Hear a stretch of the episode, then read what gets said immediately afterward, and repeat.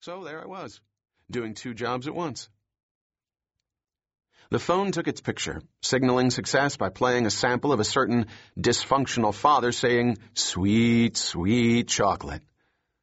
The sample did not get the nod, and I made a mental note to change it. Homer was out. Lisa was in. I looked at the image on the phone's little screen, which looked clear enough to copy the lacework back at home. Thanks. No problem. An edge of suspicion in her voice now. Exactly why was I taking a picture of her laces? There was a moment of awkward silence, the kind that sometimes follows after taking a picture of a stranger's shoe.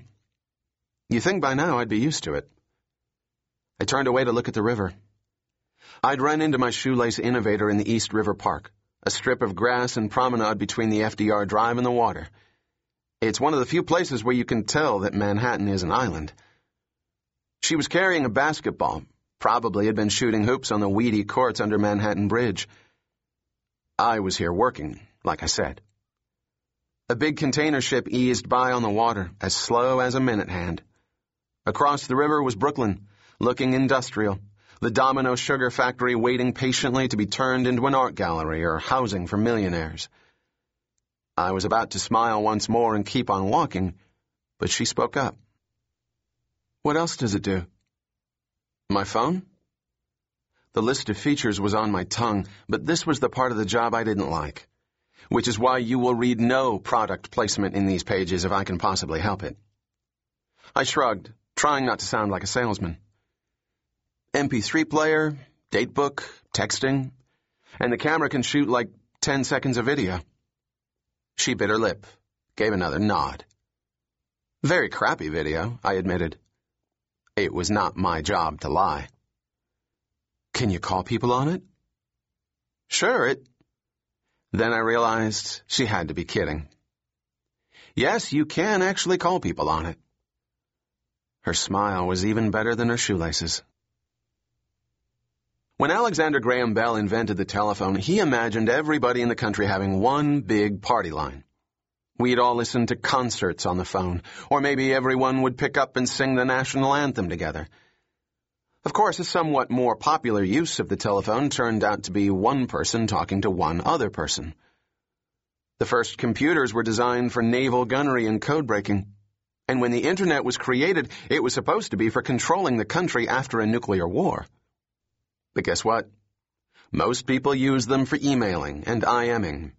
One person communicating with one other person. See the pattern? My name's Hunter, I said, returning her smile. Jen. I nodded. Jennifer was the most popular girl's name in the 1970s and number two in the 1980s. Huh? Oh, sorry.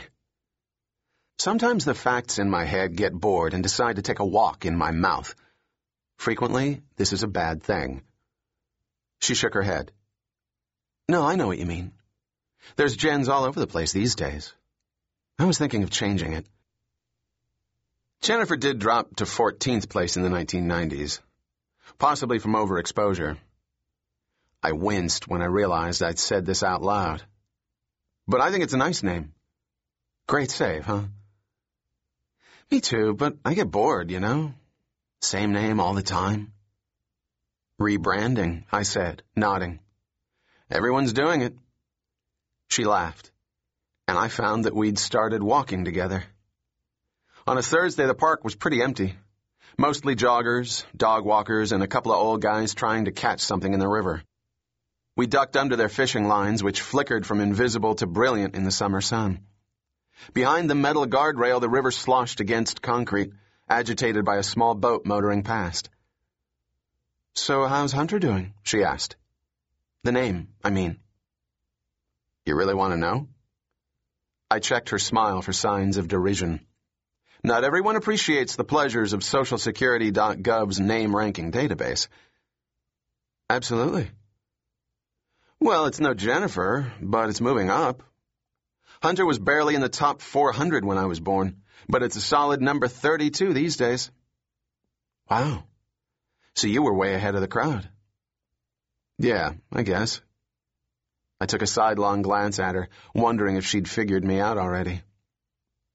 Jen bounced the basketball once and let it rise into the air in front of her, ringing like a bell, before catching it with long fingers.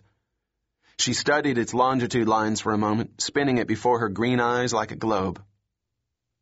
Of course, you wouldn't want your name to get too popular, would you? That would suck, I agreed.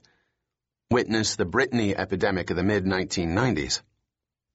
She shuddered, and my phone rang. The theme from the Twilight Zone, right on cue. See? I said, holding it up for Jen. It's doing its phone thing. Impressive. The display read Shoe Girl, which meant work. Hi, Mandy. Hunter, are you doing anything? Uh, not really. Can you do a tasting? It's kind of an emergency. Right now? Yes. The client wants to put an advertisement on the air over the weekend, but they're not sure about it. Mandy Wilkins always called her employers the client, even though she'd worked for them for two years. They were a certain athletic shoe company named after a certain Greek god. Maybe she didn't like using four-letter words. I'm trying to get together whoever I can, Mandy said. The client needs to make a decision in a couple of hours. How much does it pay? Officially, just a pair.